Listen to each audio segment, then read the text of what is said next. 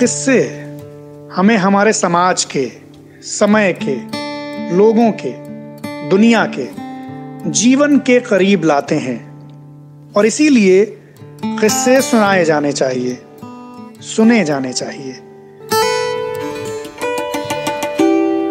नमस्कार, मैं हूँ हिमांशु वाजपेयी और आप सुन रहे हैं किस्सा गोई। आज तक रेडियो पर।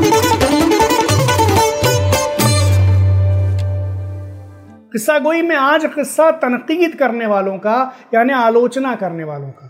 आपने देखा होगा कि इंटरनेट के इस दौर में, बल्कि यूँ कहें कि इंटरनेट ट्रोल्स के इस दौर में, अगर कोई एक चीज़ अपने मैार से, अपने स्तर से बहुत नीचे आई है तो वह है आलोचना, तनकीद। और ऐसे में मुझे बात याद आती है मशहूर उर्दू आलोचक रशीद अहमद सिद्दीकी साहब की।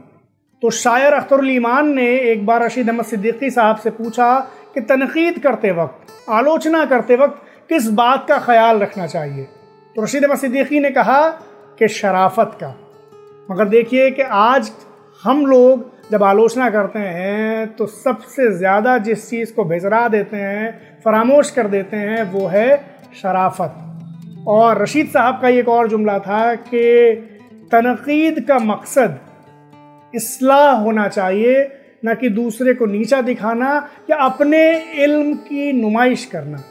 ये दोनों ही मकसद जब होते हैं आलोचना के, यानी तनकीद के, यानी अपने इल्म की नुमाइश करना और दूसरे को नीचा दिखाना तो आलोचना या तनकीद अकारत होती है।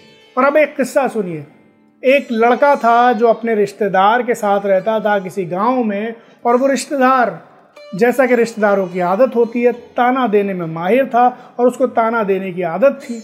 बात बात पर वो रिश्तेदार उस लड़के की तनकीद करता था, उसकी आलोचना करता था, उसको ताने देता था, उसको बातें सुनाता था और आखिर को जब वो लड़का ताने सुनते सुनते बेजार हो गया, परेशान हो गया, ऊब गया तो वो गाँव छोड़कर जंगल में चला गया।